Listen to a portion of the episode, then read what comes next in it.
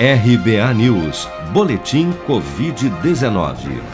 O balanço oficial do Ministério da Saúde, divulgado na noite deste domingo, aponta que no Brasil, 21.880.439 pessoas já foram infectadas pelo novo coronavírus, sendo que deste total, 609.447 faleceram por complicações decorrentes da infecção desde o início da pandemia.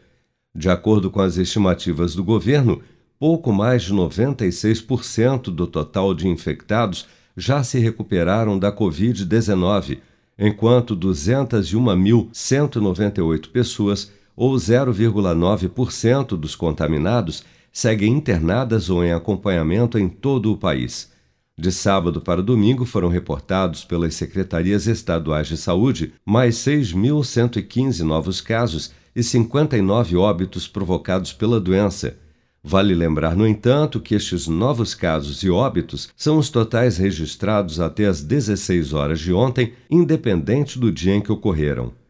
Em meio à discussão sobre o fim do distanciamento social em eventos e locais fechados, como vem sendo decretado em diversas cidades e capitais do país, o mais recente boletim do Observatório Covid-19 da Fundação Oswaldo Cruz, divulgado na última quinta-feira, alerta que a retomada irrestrita de eventos com aglomeração, para ser segura, só deve ocorrer após 80% da população estar completamente imunizada com as duas doses ou dose única de vacina contra a doença. Para o pesquisador da Fiocruz, Rafael Guimarães, o atual momento da pandemia no Brasil ainda exige cautela. A gente hoje tem alguns exemplos na Europa mostrando países que, mesmo com a taxa de cobertura vacinal alta, eles tiveram é, um retrocesso no que diz respeito ao cenário epidemiológico, então eles voltaram a ter mais casos e mais óbitos.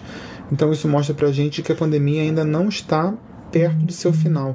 Ainda é preciso que a gente faça um esforço para poder garantir que a gente vai conseguir ter sucesso nesse empreendimento. Até este domingo, 119.901.571 pessoas, ou 56,62% da população do país, já havia sido totalmente imunizada com as duas doses ou dose única de vacina contra a Covid-19. Com produção de Bárbara Couto, de Brasília, Flávio Carpes.